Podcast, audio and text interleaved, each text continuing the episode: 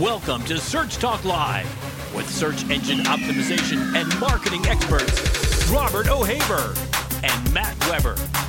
Brought to you by Pixel Cut Labs. Good afternoon, uh, listeners. My name is Robert O'Haver, and with me is the CEO of Roar Internet Marketing, Matt Weber. Hey, Robert, how you doing? Good. How are you? I'm doing fantastic. Just got back from a little religious pilgrimage. Got three spring training baseball games in over the past few days. Nice, nice. Well, today, guys, we are we're switching it up a little bit. We're not bringing in a guest. We're going to be kind of going back to basics. And what do you call it? Search Talk Slam. Search Talk Slam. So we're gonna, today we're going to be talking about basically soup to nuts. Obviously, we can't cover it all in one hour, but uh, we're going to cover the main important things. I think that uh, every SEO or person webmaster uh, needs to know, and if they don't, well, I'm hoping you take notes. We're going to break it down 15 minutes each, local search, Yep. Google Ads, organic search. So if you want to plan out your next 45 minutes, that's how it's going to go down. Very good. And uh, we would like to thank our sponsors, Pixel Cut Labs and Directive, uh, for sponsoring the show. Without you, uh, there wouldn't be a show, and, and without the show, there wouldn't be listeners. Yeah, and without the show and without listeners, there wouldn't be this amazing thing that just came in minutes ago. And I'm talking literally hot off the press here. What's that? From the SEMrush blog, the top marketing podcast that you should follow. And guess who's on there? Um, Search Talk Live, top organic podcast as reviewed by the SEMrush blog. Check it out. Coming out today, the SEMrush blog article listing the top internet marketing podcast that you should follow. And there we are, Search Talk Live. thank you so much. Uh, SEMrush. Awesome, man. Thank you. Appreciate it. Yeah. All right, today we're gonna get uh, let's get to it because we do have a lot to cover, and I want to. There's a lot we there's a lot of rabbit holes we could go down. Yeah, but let's kick off Search Talk Slam. Okay. Local search, and I want to share a story with you. Uh, as I mentioned, was on a religious pilgrimage, uh, going to spring training baseball games over the weekend, looking for a restaurant. Got to a restaurant's GMB listing, saw for the first time a button that said, Have Google Assistant make the reservation for you. Clicked it. It asks you two questions how many people in your party, what's your preferred time, what's your backup time, and then you uh, can close out. And then Google Assistant's going to call the restaurant and it's actually going to make it for you. And then you get a notification back on your phone saying, hey, your reservation is secured. Was awesome. And you probably remember about a year and a half ago, two years ago, when this beta first came out. Remember, Yeah. everybody was talking about it. Mm-hmm. Oh, it sounds just like a human being.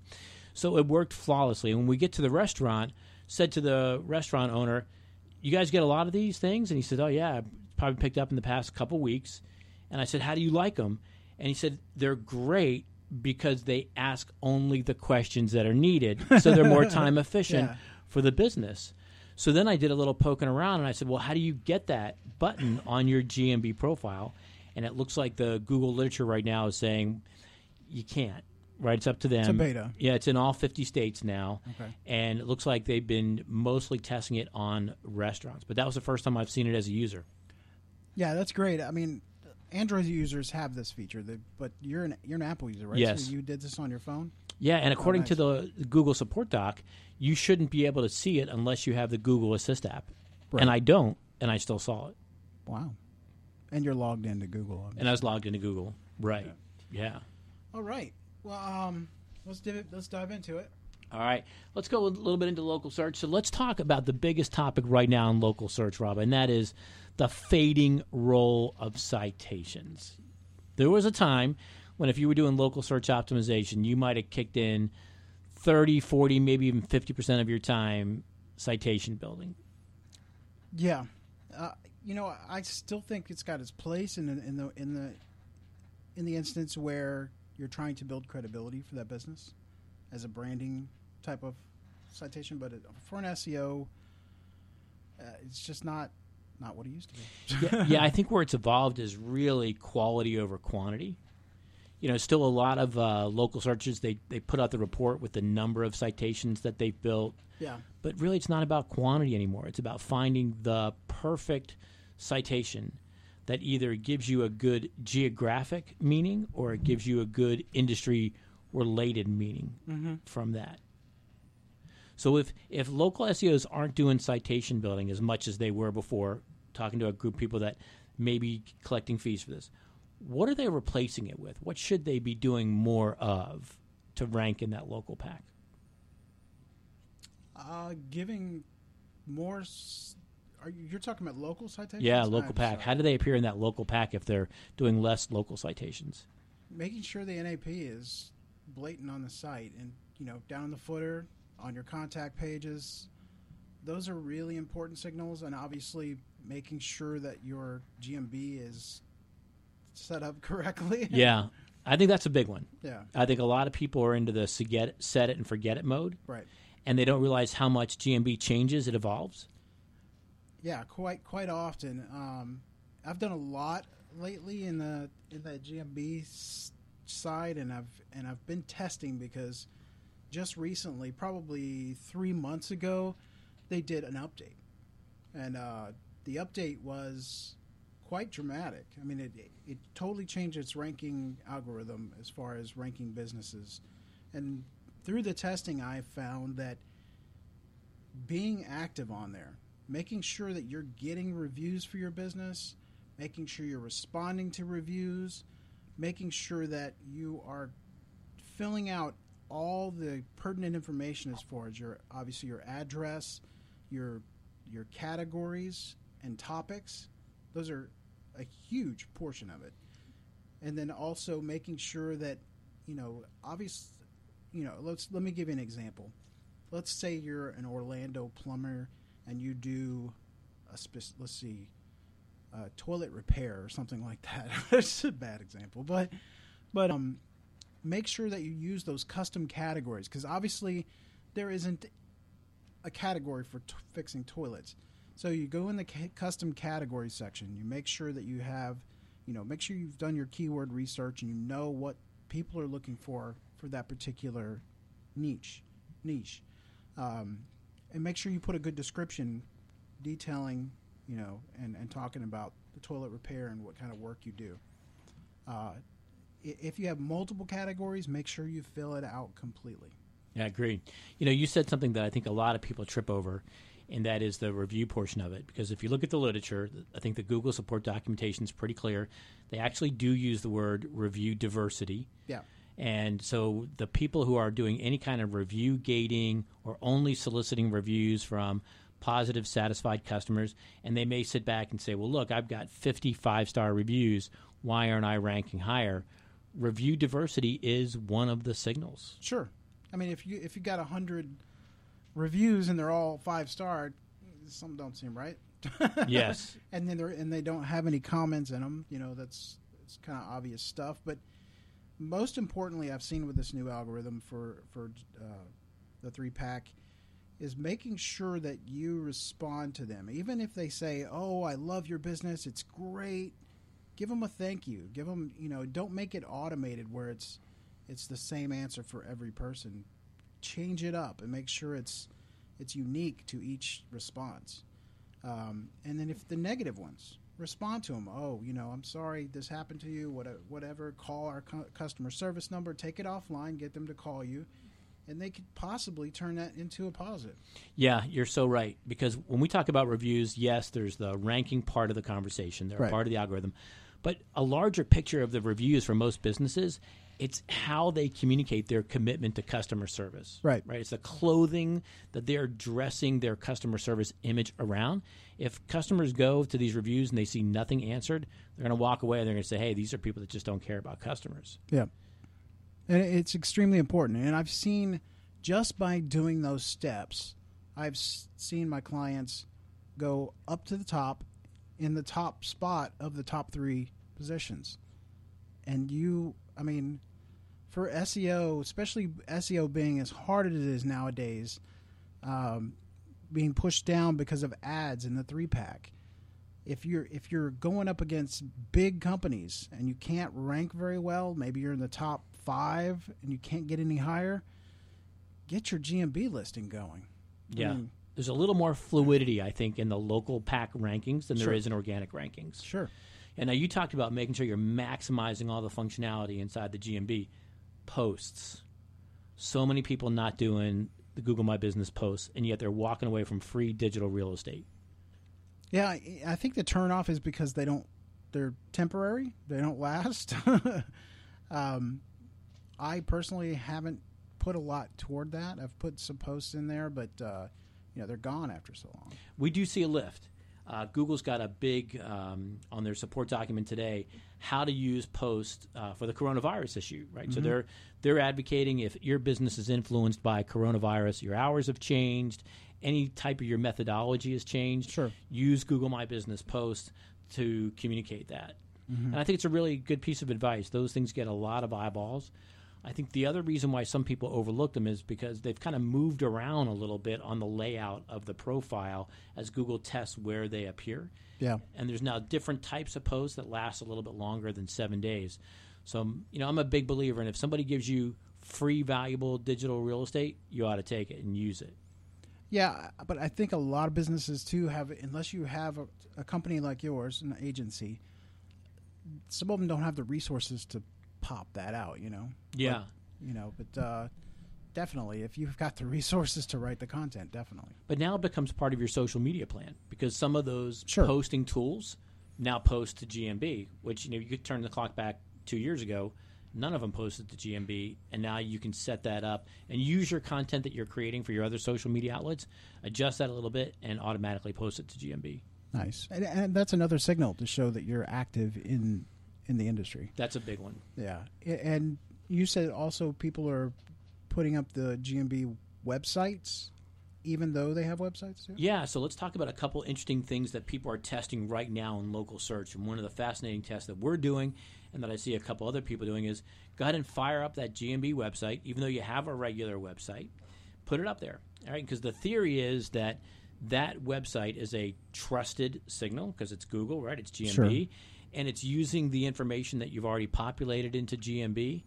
So what's what's the value of that? If it occupies even a little bit of the shelf space, you win because it's free, right?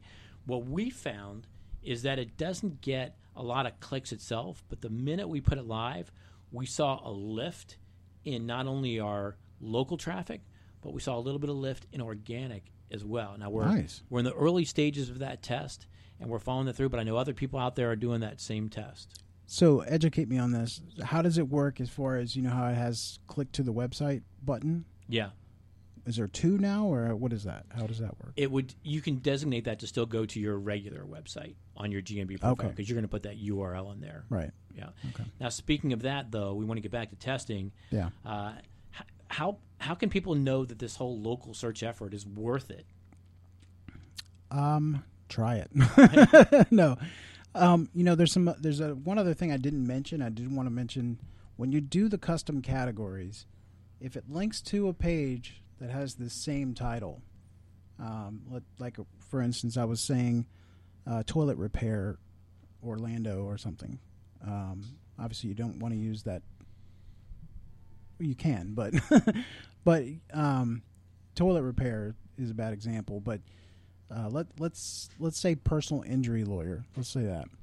So if your your webs the page the landing page that lands on that for that category it talks about if you're putting um, personal injury lawyer as the same type of title maybe with the local citation it ranks that that listing because it's it's looking through your site you know Yeah, it's trying to connect the dots. Correct. Right. So it gives you more. Um, what am I looking for? So consistency, alignment, Yeah, everything should be aligned. Right. Yeah. But in terms of tracking local search, knowing that all this work, which to a lot of people sound looks like busy work, I think sometimes local search comes off as busy work. Sometimes, is it worthwhile if you're not using UTM tracking parameters in your URL and local search? You got to start it, and you got to start it have to, tomorrow, yeah. right? It's it's it's, it's non-negotiable on there. It's the only way that you can prove to yourself, prove to your client that this work is bringing back value. And not not only just UTM's, but tracking phone numbers. Yes. Use those because you can break that down to specifics to what you know. Obviously, you want to track your marketing, so using the UTM and the phone number is is super important. And Yeah. even like I just implemented CallRail on a, on a website. Um, they have we're using the dynamic phone numbers, so even if they clicked on the website from GMB, that GMB phone number shows up on the website. Yes. So it attributes. It's the first attribute. Yes. You know what I'm saying? Yeah, totally. Now we're tracking this through UTM codes. The next step for folks who are getting a little bit deeper into local search is to do some tests. And we talked about one, the GMB website. Another interesting test that folks are doing out there is instead of putting the home page in the URL of the profile, putting on a page where the physical address is present on the page in more than the footer. Oh, of course. So take your conventional website, the address is in the footer, but maybe the contact page has the address as a text block, and putting that as the URL rather than the home page. Yep. So the bot connects the physical geographic signal on that page Yep, with the GMB listing. Correct. And if you have a list of your your specific services on that page, helps big time. So- Right. So, like if you're having a, if you have a list of ten different categories on your GMB and it's on that contact page, it, it obviously it gives a good direction for the the user, but it also tells GMB that oh okay, these are tied together. Yeah. Yeah, the whole the whole when the whole thing's aligned, it works really well. So Correct. if your categories chosen, your GMB are kind of aligned with maybe the top level navigation text links on the site as service pages. Mm-hmm. Yep. And those service pages each have their own URLs that kind of match the words in that category description. That's great. And if those same uh, things are on your contact page where the physical address is, that can be a benefit in some in certain circumstances. So testing different pages in that URL of your GMB profile. Don't just assume that the homepage is going to work best. Test out different pages on that. Yep, and, and if you if you're a small business and you you don't have an SEO, I would recommend, and you don't have a GMB uh, account, I would set one up. It, it is free traffic. Um, it's a little work in the beginning, but once you've nailed it, uh, wouldn't you say it's uh, worth it? Oh, no question. you know, I'd say for the in our agency, home services, medical, for those categories, local search is the most positive ROI of any channel that we do for them, yeah, absolutely. and it's the one they would get rid of last. it's very cost effective too. Yeah, and and uh, we're doing a little bit better job, and we're trying to get better at this. Is trying to track lead to sale conversion via channel, and the early data that we're getting, and it's certainly incomplete, and we got to get better at this. And we've got a great idea we're working on, is that the leads generated from local have a higher closing ratio lead to sale mm-hmm. than leads generated from other channels. Yep. I think consumers just look at that local pack as something genuine, authentic. They know it's mm-hmm. not an ad, and I think there's just that draws some kind of particular type of consumers in. It's good credibility. I mean, if you're doing everything we've mentioned, you know, you're getting your reviews, you're responding to your reviews. Believe it or not, I mean, reviews are huge. I mean, if if you're not like just like Matt said, if you're not responding to those things, regardless, good or bad, they look at that. They when they see you're writing stuff, they're going to know that you care and you're you're you're about your customers or your clients. Yeah, and I think the hours signal is kind of the same Sure. one. So make sure your hours are in there. Any special type of hours can be input. I think a lot of people don't click to that next section of hours, custom hours, or I think it's called special hours. Mm-hmm. So right now you can put in all of your holiday hours for all of 2020, and you should put them in there right Yeah. now. And I, and I think that's a little bit of a, a signal. Mm-hmm. There was a time when Google was putting kind of a scarlet letter warning on GMBs where they didn't update the hours, and it would say not verified by business. Right. And that they've not, haven't been doing that as much lately, but I see them coming back and, and doing that because they really want local business owners to update the hours and show accurate hours. Right. So what's next? Well, on this, we've got one big thing to talk about next, and that is if we're not doing as much citations as we're, I know here at Roar, we're spending more time trying to get bad guys out of the local pack. So Oh, to yeah. the violators, because if you think about it, it's pretty valuable inventory, right? You got three Mm-hmm. shots to show up, and you got a bad guy taking one, maybe sometimes two of those three legitimate openings that your client needs to get into. Yep. You got to work on getting some of those bad guys out. Yeah, what do you, you know? Honestly, uh, what is your suggestion on that? Because I I've had I do I call it sniping. You know, one of the first things I do with a client is I'll go through and see what their listings, what are coming up, look at their you know competitive analysis, looking at their GMB first and foremost. And you know, there's so many times that people just keyword stuff the titles. You know, they might have one review by you know their brother or Yeah. something like that. Um, and getting rid of those are so important and, and, and as, make sure you're familiarize yourself with the Google guidelines because keyword stuffing in a, in a the listing the title in the GMB listing is supposed to be the business name. Yeah, and that's That's it. That's the number one violation. Yeah. Absolutely. Yeah, the number one violation is people misusing the business name, like calling themselves, let's just say hypothetically, Tampa Pest Control. Right. But the name of the business is actually Ed's Pest Company. Right. And that is so much more frequent that we see. Oh, yeah. And then we see businesses creating duplicate or ghost Mm-hmm. GMB listings Yep. because they're trying to get more of this shelf space. And it's a tough thing to do because there's no, you can't go to Google and say, show me all of the bad guy GMB listings. You kind of have to do search after search after search. Yeah. Then you got to trap them, you got to screenshot them, and then you got to report them to Google.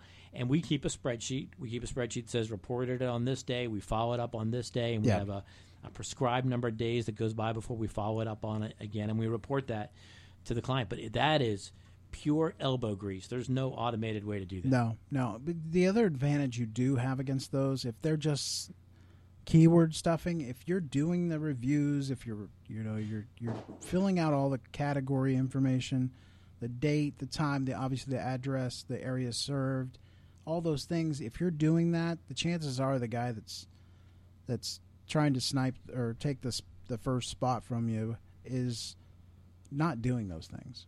He's not following up on his reviews and all that stuff. Right, yeah. And so we find a lot of situations where it's a ghost GMB.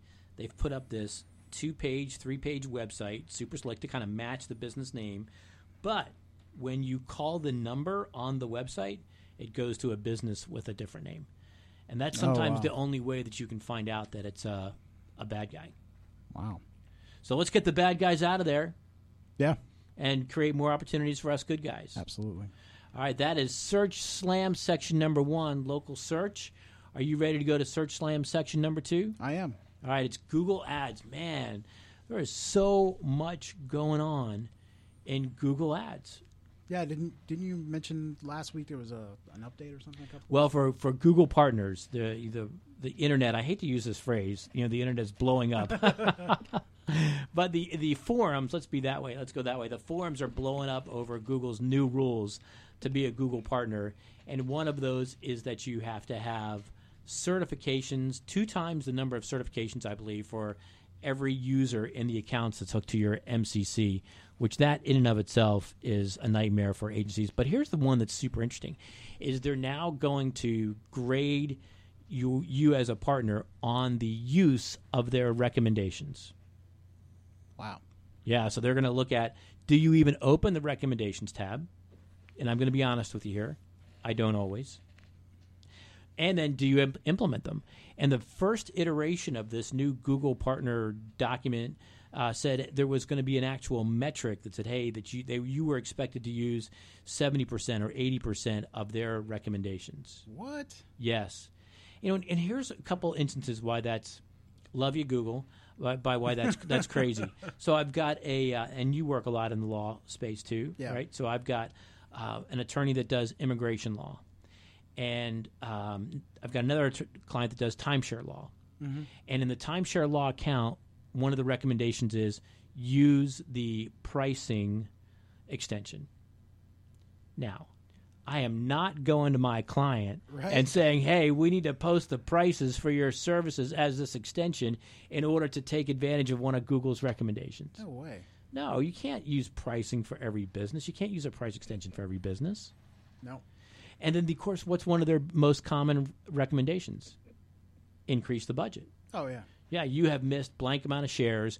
Da da da da. So increase the budget to this. Well, we're not going to go to our client and say, "Hey, appreciate you the fact you gave us a budget, but we need to increase it because Google recommended that we do that." Yeah.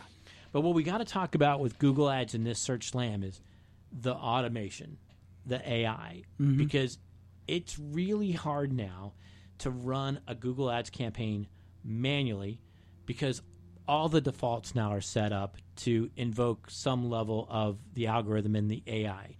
So, what, what's your thought on it? Where's where do you land on? Obviously, Google knows more about how people search than anybody, so you have to give their data some level of presumption. Yeah, I mean, I'm old school when it comes to that. I'm I'm manual. I I, I want to do it manually. I mean, there automation in places like shutting down on budgets or pausing campaigns. I like that. Um, I use that quite a bit. Um, but I'm I'm I'm hands on. yeah, but you know when you're doing an account now, you really have to pay attention because all the defaults are set up for that. And I'll give you an example of where I think they're making a mistake. Is the default is for enhanced CPC, which is um, using conversion data to drive where your ad is going to be displayed. I take over a lot of accounts, and the conversion data is not accurate. So before you activate any bid strategy or automated signal that's based on conversions, you have you need to be rock solid that whatever you're putting in as conversions are one accurate and two bringing value to your client. Because if not, when you click those buttons, you're telling the algorithm, "Go get me more of those." mm-hmm. And if you're not absolutely certain they're bringing value, it's distorting the entire campaign. Yep. It's it's crazy. I mean, the suggestions uh, most of the time I ignore them. Um, obviously, because budgets, and you know what works because you've been testing it, and you've you know especially if you've been running a campaign for a long period of time, you've run all these tests. You know what works. You know Right. what don't. A good example is using uh, for uh, one of my clients and uh, lawyer clients. Uh, we used call extensions where are actually um, call only ads where they just click the ad and it calls the phone number. Those, for the longest time, were, they looked like they were going great. But as soon as I plugged in call tracking on it and was able to track that in, turns out a lot of the calls were 30 seconds long or 15 seconds long. And as soon as I switched it back to the website, conversions jumped up. What's So- your theory on why that is? I I don't know. I mean, looking at the data, it's, a lot of the calls were fake. I'll give you a, a theory. And if anybody else, uh, by the way, you can talk to us live on Twitter right now. But if you have a different theory than I do, throw it out. The landing page quality score of call only campaigns, I think, is based on parts of the call experience. How long does it take to pick up? What happens when you pick up? So, a lot of the phone tree system, voice tree systems, and even some of these call routing systems, there's an electronic signal that is sent when the call is picked up that sometimes the human being doesn't hear, but the bot hears. So the bot can tell the difference between when a human is picking up and says hello right away and when some kind of electronics is picking up. So the landing page equivalent for call only campaigns is that call experience. And I have had low quality scores for call only campaigns. And when I tested the calls myself, it is clients that have huge voice tree systems Ah. where the automated system picks it up and says, we're really important. You're really important to us, but hold on for just a minute. And somebody will be right. Yeah, I think you get dinged for that. Yeah. That's my theory. This particular client doesn't have an IVR. Um, they, it goes, it rings in straight. If they put them on hold, obviously, then they have the Right. the recording. But the, um, I don't know what it is. I mean, it, it literally some of them, I would say a majority of them were less than ten seconds. I mean, two, three rings. Um, so I don't know. I don't know if if Google is they're counting calls if they're under 10 seconds or or what No, they're not. And you can actually adjust that in in the uh, goal setting as well. Okay. Yeah. Okay, Robert, you've taken over a lot of self-managed accounts. yep Let's go through both of us four top mistakes that people make in self-managed Google Ads account. What's the biggest mistake that you see someone who's self-managing it, not a professional, does in their Google Ads account? campaign structure Campaign structure. I totally that would be that. number one i would say um, not theming out their keywords matching the keywords to landing pages they're just kind of throwing them all in a bucket and then letting it run. You know what I'm saying? Totally agree. So the ad's not relevant Right. to the query because of that. I totally agree. That would have been my number one as well. Sure. Uh, my number two, and I'm a little bit of a stickler for this, I admit. Um, lousy ads, Oh yeah. just lousy ads. I mean, let's let's face it. Google Ads, when you get on that SERP, now it's a bar fight, right? It's your ad against the other two guys, and it's just a bar fight. So who wins? Yes, uh, placement has to do with it, but also quality of ad has to do with it. So you just have to write something engaging, provocative, attention getting. And if you're not looking at what your competitors are writing Right. before you write your ads, you're just going to show up and you're going to look like everybody else. Mm-hmm. And so you're forfeiting that. So my my big one is poor ads. Yeah. And Google best practices on that is you're supposed to rotate ads. You're supposed to have two to three per ad group, and then rotate those. Like if if the, if two are not performing well, create two more, Yeah, and then run that. it's a pigtail bracket, right? Competition. So it's you're going to pick the loser, kick out the loser, the winner advances, and then you put in another ad to Right. try to beat that winner, and that that competition goes on and on and on. Yeah, and that that has to constantly be done. Yes. Okay, number three. What's your next most common mistake you see in self-managed ad accounts? Um, landing page. Poor landing pages. Yeah, really poor landing pages. Uh, some of them not even relevant to what the ad's about, you know, or if it's not relevant enough. So I mean, they've got to be paying through the nose for the pay per click because the page is not relevant, you know. Right. So that it's costing them more than what it would if it was done professionally. Yeah, you know, Google Ads, and I love this phrase. It's it's a brain versus brawn medium. Yeah. You know, and so many people go in there with brawn. They got money, mm-hmm. so they're going to bid. They're going to like, I'm going to beat you because I'm going to bid more than you. But really, if, if you get into it, it's brains, Sure. right? Using quality score to, to lower your bid, and it also gets you that higher rank. So it's it's a brain medium, not just an outbid the other guy medium. And then even further, I mean, this kind of goes off the beaten path a little bit, but the landing page just not being optimized for conversion. You know, they don't have a form on the page, or they don't have their phone number on the page, or the info, you know, the vital information that needs to be there. Yeah, there's a whole pitcher catcher relationship with Google Ads and websites and landing pages. Like, let's say you're running your Google Ads campaign flawlessly, Yeah. uh, but if your landing page is terrible and your website's terrible, you're not getting the return out of Google Ads. You just can't separate the two. They always have got to be taken together in context. Very much so. All right, my my last one, most common thing that I and I think somehow, here's my this will be number four. Most common mistake people make in self-managed ads is uh, not paying attention to bid adjustments Yeah. because every account will eventually display a pattern, right? And part of what you're trying to do as a Google Ads manager is detect that pattern. And the biggest pattern that evolves most quickly is device. Yep. Somebody's going to do better, desktop or mobile, one or the other. And the minute you start detecting that, you want more of those. Mm-hmm. Now, here's where some people make mistakes on the bid optimization, though. They put in this big, crazy bid adjustment on mobile, like plus 50%, because they're thinking, hey, I'm seeing better responses from mobile. But what they may be doing without realizing it is getting fewer mobile clicks because, in essence, they've raised the average bid Yeah. so that the daily budget then goes less mm-hmm. because they've got a smaller amount of money to work with because they're averaging bid. And then they look and they go, well, why did results go down? Because you've reduced the number of clicks that you want because you raised the price of the clicks. So you really have to be careful with those bid adjustments and know the effect. You've probably gotten into account and they've got a bid adjustment for device and they've got a bid adjustment for location and they've got Yeah. a bid adjustment for demographic. By the time you add layer all that math together, then their cost per click is bid is so high Yeah. they don't have any money left. That's the other thing I meant to. I would say maybe it's a close second, for me anyway. Is uh, match type. Yeah. Um, usually, I just throw a bunch of broad match keywords in with those keywords, you know, and they just, you know, they're coming up for everything. Like, let's say a window company. You know, there's Windows 98, there's Windows. Right.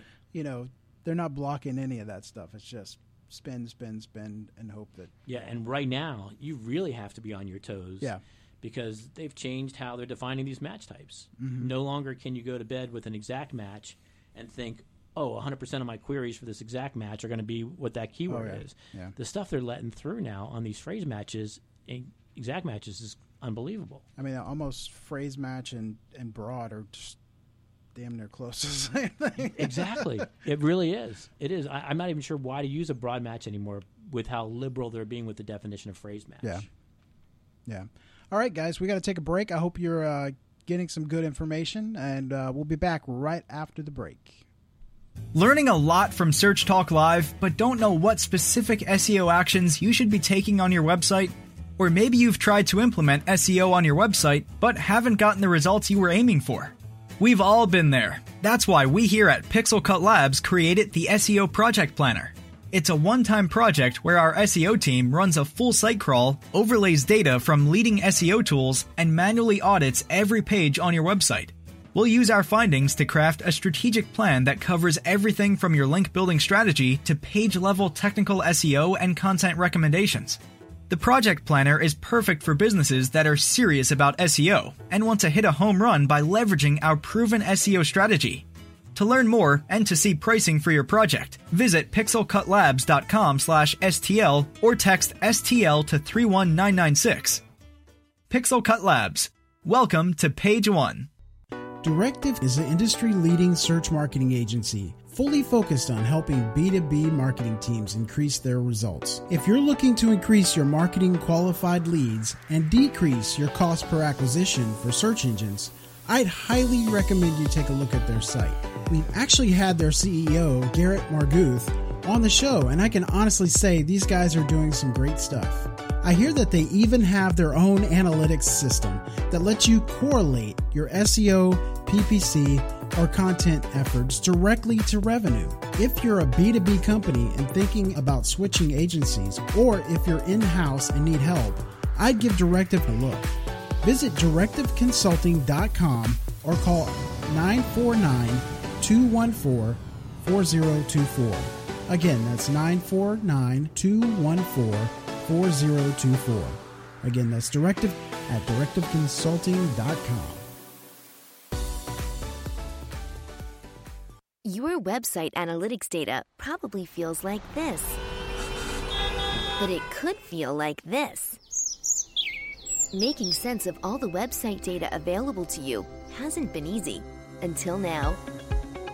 Smylelytics transforms your website analytics data into easy to understand, memorable photographs. You pick your own photo theme. Smylelytics. S M Y L E Lytics. Like analytics only happier. And it's free at smylelytics.com. Want to know how your website is doing? Get the big picture with pictures. It's the easiest and most enjoyable way to understand your website data. No charts, no graphs, no cost. Sign up today. Smylelytics. S M Y L E Lytics. Like analytics. Only happier at smylelytics.com. Get your questions in on Twitter. Type hashtag Search Talk Live and your question. Now back to the show. Who influences you, Matt? well, that would take me a long time to answer. But we're doing Search Slam, and we're going uh, around the world of search. Uh, we did local search, and we're in the midst of Google Ads. And so we were talking about Google Ads, and we just got done a good discussion on the four most common mistakes that we see in self managed accounts. Now, we can't let the pros off the hook. So, Robert, what are the most common mistake you see in professionally managed Google Ads accounts? Uh, it kind of goes back to our, our last topic a lot of automation. You know, um, I've worked for some some big Fortune 500 companies, and I have seen where agencies will kind of set up the campaigns, automate everything, and just let them go. You know. So an over reliance on uh, the automation, take the check, grab the check. Yep. Yep. And because they, you know, the client is not as educated on this stuff as someone like us, they don't question it. You know. They Yeah, and, just- pro- and probably the report's super slick too. yeah. So you got an agency out there that's not really doing a lot of manual labor. They're trying to get a higher margin on the money that they're bringing in, so they minimize the amount of labor they put into it, generate a super slick report that's probably automated, and a lot of the work on the account is automated, and they're trying to just get a higher margin on what they're bringing in. Yeah, you know, and I've seen because I was going through accounts, just kind of managing the other agencies. Things I saw that were on the report were filtered out that they didn't want the client to see. Mm. You know, like coming up for the wrong keywords and that type of stuff. Right. They would filter it out and then give it to the client. Oh, okay. So very rosy picture. Yeah, yeah. Yeah. I'll tell you the thing that I see now, and I think what's getting hot, and it should be, by the way, is a greater use of the display network in even smaller search counts because either you're doing retargeting Yep. or you're doing RLSA on branded terms to reduce the cost exposure of branded terms. So I think more people are now doing display network. Okay, that's a good thing. Sure. But what I see in professionally managed accounts is uh, they are not managing the display accounts well, and I think it's harder to get the reins on a display network campaign than a search campaign because there is just a black hole of advertising inventory out there Sure. on the on the Google Display Network. And man, Google's going to put your ad wherever it can, Oh, yeah. right? Every nook and cranny, and you got to fight uh, to make sure that you are getting control over where those ads are displayed because it'll go and it'll go fast if you're not paying attention to it. Yeah. So that means putting in exclusions on mobile categories if Oh, that's your thing. And you know what? There's no other way around this. You just have to look at the placements. Mm-hmm. And then you have to go back and add those placements when they're not appropriate to your exclusion list. Don't you control some of that with contextual You, placements? you can you can put in your own placements if that's a level of targeting. Right. But the minute you choose either a custom intent audience or you choose an in-market Oh, audience, I gotcha. Okay. then you know then you're freeing up Google to run that ad wherever it is because it's who you get in front of, Sure. not where the ad displays. And man, it's going to show up in some awfully weird places. Some places your client probably would not want to have their brand in. Sure. Yeah, I, I think display is a great alternative for, you know, my law firm clients, or uh, you know, they've got keywords that, you know, personal injury lawyer is anywhere from two hundred to four hundred and fifty dollars per click. Mesothelioma, almost a thousand dollars per click. So, display is a is a great alternative for that. Yeah, if, if you haven't tried it yet, I think take uh, maybe 25% of your budget, do a display network campaign with a custom intent audience where the custom intent audience is defined by the websites of your competitors. Right. And check it out. So, at least what the algorithm is saying, okay, we're going to go find you people who have either visited these websites or who match the characteristics of people who match these websites. In theory, those should be your buyers, in Sure. theory. So worth trying because, as you mentioned, the cost per click is so much lower than in Yeah. search. Now you got the lower conversion rate, Right. Because they're not actively, and maybe the landing page that works for search, that works for that prospect who's actively looking, isn't the same page that's going to work for these people who aren't actively looking for it. That's something you got to think about. But I think it's worth testing for most folks. Yeah, I mean it's also a great filter. You you retarget them once they land on your site. yes, exactly. And then if you are fortunate to have an email list Yeah. of your customers, that's another great custom intent audience to create. That's got a Mm-hmm. high match, and then create a similar audience to that. So it, you know, 2020, don't be advertising to everybody. Focus, focus, focus. Yes. Target, target, target on that, and make that advertising dollar go further. And that's one thing that really needs to be managed quite often because of the, the placements and where they It go. does, yeah. I think it takes more time per campaign to manage an active display campaign than it takes to, to manage an active search campaign. Yeah. Are you ready for the, the last part of Search Slam? Yes, sponsored by Directive. That's right. Search Slam part number three, sponsored by Directive. And this is all about Robert's favorite topic organic search. You know, we got to start with the big question. We ask our guests a lot. This question is Is it really worth it anymore with so many different elements on a search engine results page? I mean, you've seen the studies. The number one click organically is now anywhere from the 15th to, in some cases, the 25th possible click on a SERP. Yeah. Is it still worth it? I would say it's about 60% of the traffic now. As opposed to local three pack and paid. Um, I it may be a little higher than that. I mean less than that, but um, the, I think that the, it is 100% worth it because uh, let me give you an example. Um, I have a law client, and he ranks in the fourth position on Google. And above him, he's got these really massive directories. You know, best uh, t- super lawyers, Justia, um, and a few others. So those are really hard to compete against because a they've got a million links going to each one of those websites. So trying to pass those are it, it'll take a long time to do that. So put your listing in those directories. You know what I'm saying? Just uh, Yeah. so that you cover he's covering fourth, third, second, and first. Make sure his GMB I mean this is all part of SEO. Make sure his GMB is listed. And and if he's got a budget, make sure he's sitting there and paid too. Grab the shelf space. You've got it all. Get as many of those spots on the SERP as you can. Exactly. You've got the first, the la, you know, the you've got the paid, you've got the the the Google My Business, and you've got the the four below that. Yeah, no, but let's talk about the let's talk about the average business owner listening to the show because the reality is organic has become a win or go home activity. Yes. Right. So great article by Backlinko uh, a couple months ago. The number one organic listing gets 37% of the organic clicks. It degrades significantly all the way down. So the second one gets like 17%, and the third one gets Yeah. 3%. By the time you get to four, it's almost zero. Yeah. So it's a win or go home. So the the judgment you have to make with SEO now is, can I get to that top spot? And how do people answer that question? Because you may be legitimately in a place to say, you know what, I'd love to rank, but the truth is, if I took that same time and effort and money and put it into paid, Yeah. where I have more control over it, you might be more profitable in the long run. What's your thought on that? How can someone determine if they can actually win organic?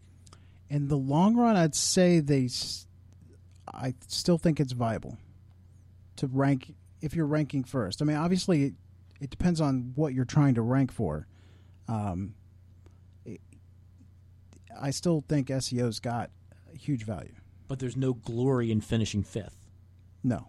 So if you're a business listening to this podcast and you go, you know what, I've done everything really well, and I've gone from the number one listing on page two to the bottom listing on page one. Time to celebrate?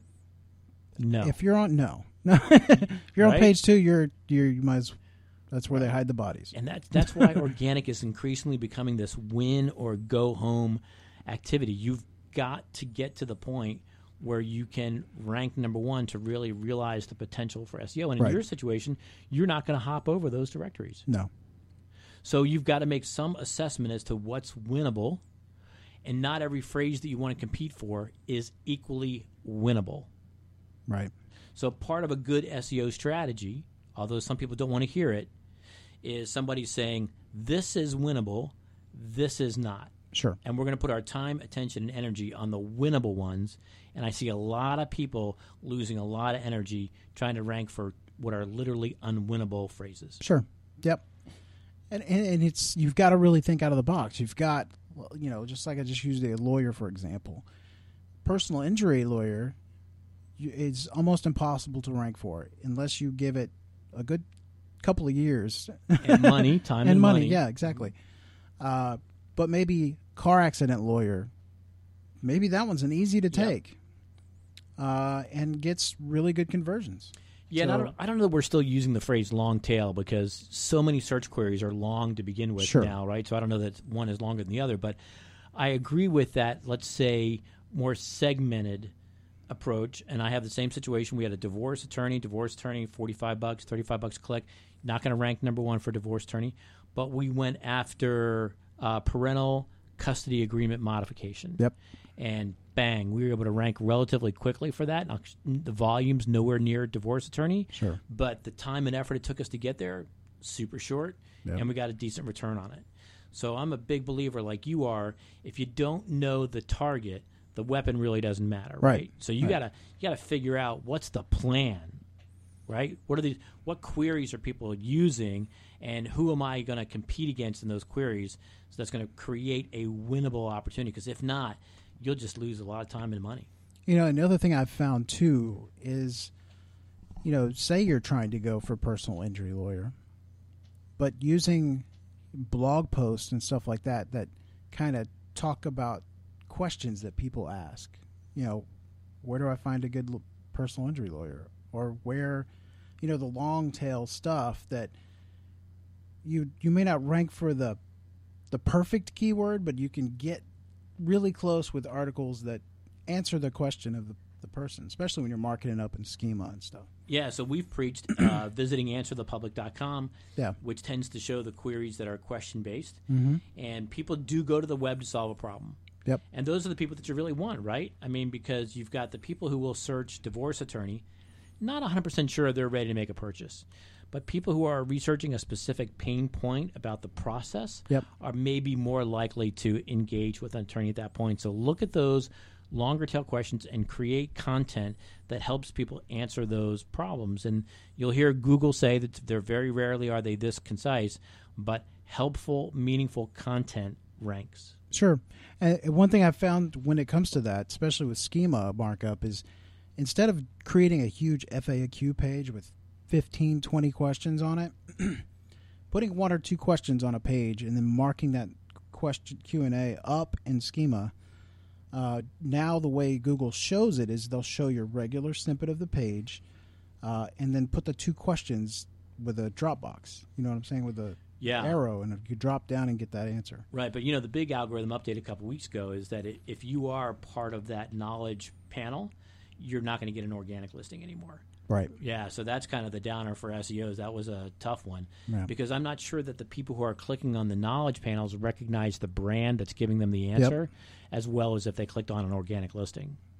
Now, you used a word that we talk a lot about during the show, and I know it confuses a lot of people schema. Yes. What is it? Let the people know what is it. it's a, a, a programming language that i it's that it was created by partly created by Google. Um, it is a way to structure data so that Google understands it, and any well, most search engines use it nowadays. Um, so they know where you're located, what your real offering is. And I know you got content on the page, but it's it's indexed in a different way so that it's it's very structured and gives you it, it tells you the relationships between a business and the business is offering and where they're offering at it at. Yeah, it's kind of a classification system, right? Yeah. So we, you and I look at uh, five numbers in a zip code, and our brain says zip code instantly. A bot comes across those five numbers, and it says, "Hey, those are five alphanumeric characters." Yeah. It doesn't automatically, in all instances, know that that's a zip. So schema is a tag you put around that numbers to tell the bot that that is a zip code to make sure that it's consistently interpreted Right. one way. Right. So how can people get into schema? Um, a lot of people use plugins. I don't personally use plugins. I use I either hand code it or I use uh, a company where Martha van Berkel was on here, uh, Schema app. Um, it makes it really easy. They have an interface that you build the the schema without having to know how to code. Just basically fill in the blanks and and uh, but it gives you everything that there is to use in schema. So you can mark up videos, you can mark up um, podcasts, um, Q and A, so your questions and answers show up. Now, when I was talking about earlier, excuse me, what I was talking about earlier was not the rich answers box. I was talking about down in the SERPs, uh, or down in the you know the search results page. Um, you can put that Q and A right below that that snippet. Yeah, yeah. Now the the highest level of schema is called business level schema, Yeah. and that is the business name, the physical address, the city, yeah. the state, the the category. Some of the deeper levels that you can get into of schema go all the way down to if you've got a recipe, you can classify ingredients, and- Reviews, you can mark and reviews depending and- on your business. Yeah, there is an entire library Sure. of schema that you ought to look at and see if it's relevant to your business. Even parts numbers, uh, for example, for some businesses. But the more you can classify the content on your website to ensure that it's accurately interpreted over and over again, helps you rank. Sure. I mean, you can mark up, obviously, mark up images. You can mark up uh, videos are a big thing because obviously Google cannot index a video. It can index the, the citation around it, um, you know, the title of the video, that type of thing. But you can actually give title, description of what's in the video. You can add all of that as a markup, and it actually will rank your your videos. Yeah. Now, you can do all this great stuff to rank, but if you rank and you don't get the click, the Right. business didn't win. Correct. So you got a whole nother battle as part of organic SEO is about getting the click. And some of the things, interesting things that people are experimenting with are the length of titles Yeah. that display on the SERP. What's your current practice as far as length of titles? Uh, I keep them under 170 uh, for titles. Or I'm sorry.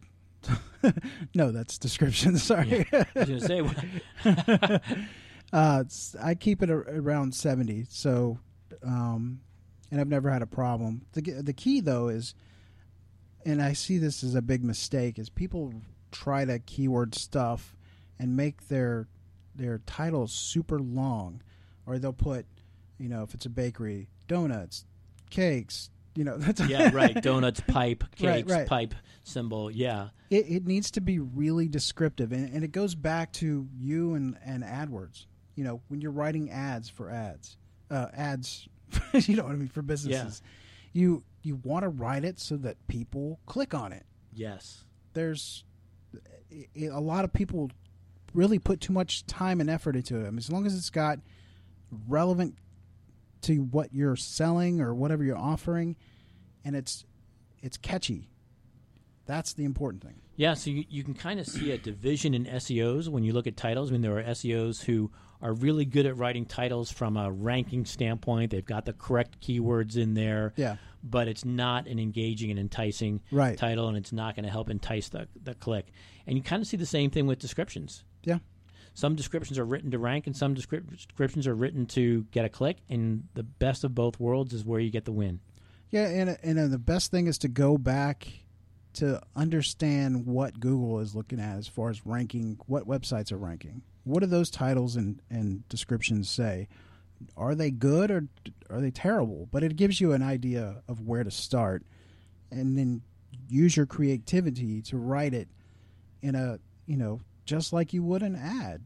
Make Yeah. it where people are interested and want to click on it. And that's one of the easier things to start doing in testing because let's say you've got a limited amount of time and a limited amount of budget, and someone no doubt will say, hey, you should start a backlink generation program. Well, backlink generation programs are time expensive, they're Yeah. unpredictable, but I can run a test on a title tag. You know, in 15 or 20 Sure. minutes, mm-hmm. and see if it has any effect on not only the ranking but the click through rate. Yeah. And it might increased click through rate may be more profitable than jumping up a spot in organic rankings. Yeah, and and you can do that. I mean, not only do you look at the organic rankings and what they've written, but look at the ads that come up with it. you know, Right. You know, see what what's in the top spots. Those obviously are getting the clicks, and and that's a good way to look. Which is another thing that you kind of have to do if you're trying to figure out what's winnable. Yeah. You've got to use your tool to figure out why is the other guy ranking in front of you. Mm-hmm. How many back? What's their backlink composition? How how many words do their pages have? You've got to understand all of that because ultimately they're not going to stop doing what they're doing Yeah. and just let you walk in front of them. Sure. You got to go over them. Yep. So you got to beat them. So without understanding what they're doing well, it's much harder for you to beat them. Yeah, and that takes a good, you know, a good person to analyze the site and the content. Uh, content is a big key part of it, making sure it's clear and understanding uh, to what you're trying to rank for. Um, to me, and, and I'm probably going to be shot by some of the industry, but worrying about how many keywords are in content to me is old school. Um, making sure it's well written and you're if you're sticking to the topic and you come across as an authority with that content, that will get you ranking. I agree. And I'll even add to that. Let's just not talk about Google for a second. Let's talk about the consumer. Consumer goes to Google because they have a problem. So they go to your page, and what's the first thing they see is they see, in most cases, websites that just simply re-paraphrase what the problem is. Right? They give a definition to what it is. You haven't helped the user solve the problem at that point. Sure.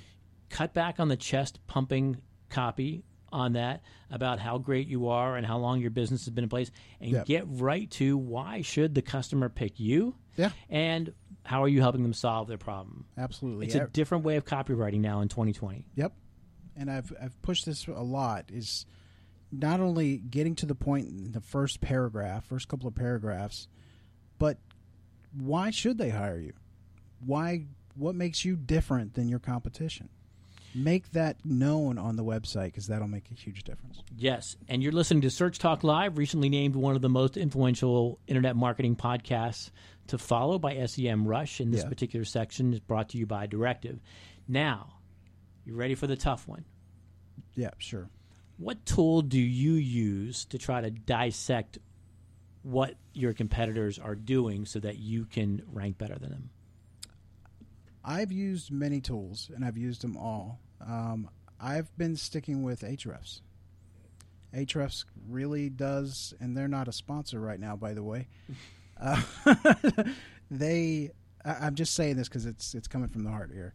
Um, it covers everything: uh, content gaps, link building. Uh, it covers. Um, it tracks your keywords, uh, rankings.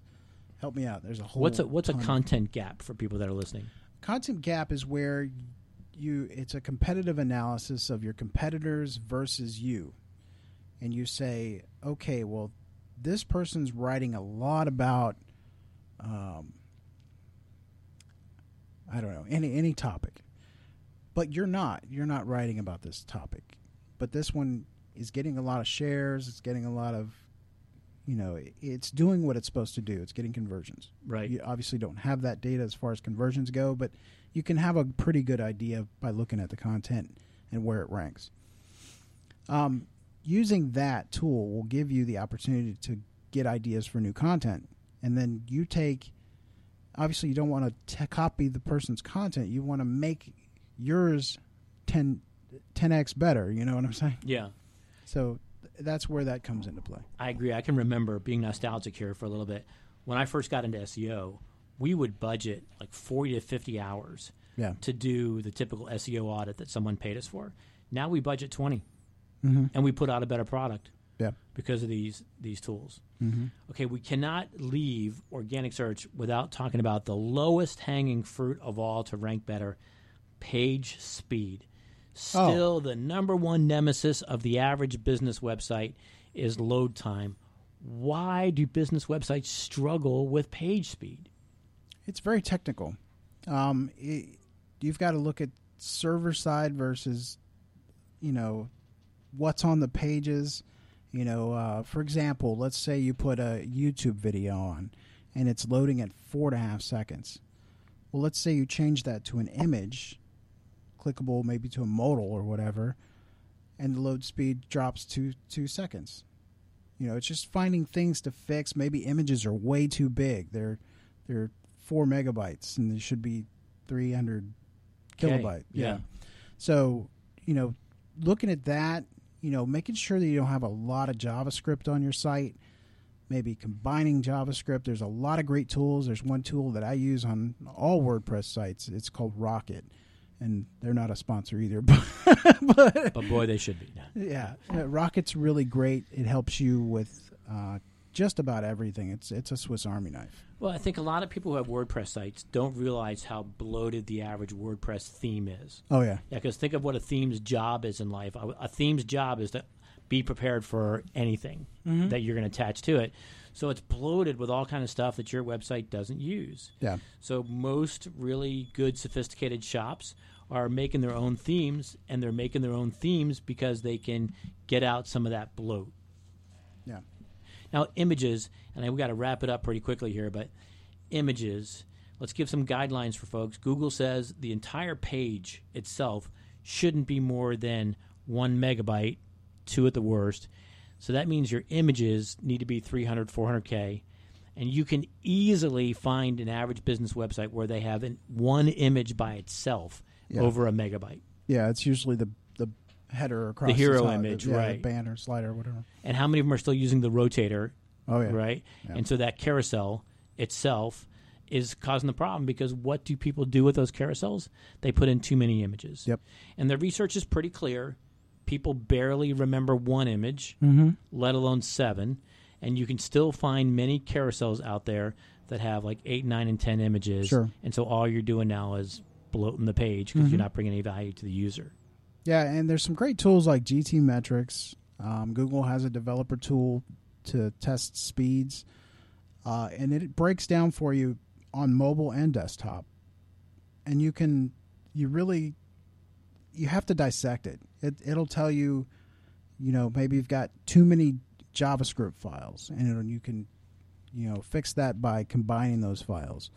Um, images, there's oh, there's just a host of things. I mean, it just we we could cover here, but um, getting your site speed, you want to be under three seconds Easily. by, and that's on the high end to me. I mean, Yep. you you really want to be somewhere in between two and three. Yeah, and you know, if you think about it, it's really one of the few things that Google has spoken about with direct clarity. Yep. I mean, they say page speed is a ranking signal, right? They almost Es- use those words. Especially when it comes to mobile, yes. because it's mobile first. Yeah, mobile first, get that low hanging fruit. and it's i mean it can just by moving your site speed down by one second could and and i've seen this time and time again where your ranking jumps three four five positions just by increasing the speed of your sites i mean that's how important it is It is, and I, I'm sharing your experience too. I think it's low hanging fruit. A lot of folks haven't done it, so if you're looking for a quick competitive edge, that's probably the easiest, shortest route to ranking better is increasing your page speed. and if and if you can't speed up the site because maybe it's old redesign it get a new it. get a new site Yep, themes have changed a lot, particularly for Yeah. WordPress folks. yeah All right, well, it looks like we have got to uh, wrap up. yeah we are out of time i'm i, I i've enjoyed the conversation Yeah, this Search Slam has been great, and we'll see what kind of feedback we get on. If you like the show, comment where you're getting your podcast, and maybe we'll make this a regular feature. Search Slam. Yeah, and share it with your friends that haven't maybe haven't heard the show before. Um, share it on Twitter. We promote it quite often. Uh, and please, if you if you like the show, visit our sponsors, uh, Pixel Cut Labs. Check them out. They uh, they are doing some really amazing things over there.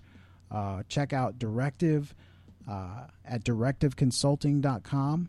And then obviously Pixel Cut Labs is pixelcutlabs.com. Uh, and please uh, leave us comments on Twitter. You can go to hashtag searchtalklive.com. Um, Matt, you got And a something? super big shout out to the folks at SEMrush for naming us one of Oh. the most influential online internet marketing yes. podcasts. We'll be sharing that article with you on, on Twitter. Thanks, guys, for listening. We'll see you in a couple of Thanks, weeks. Thanks, everybody. Bye.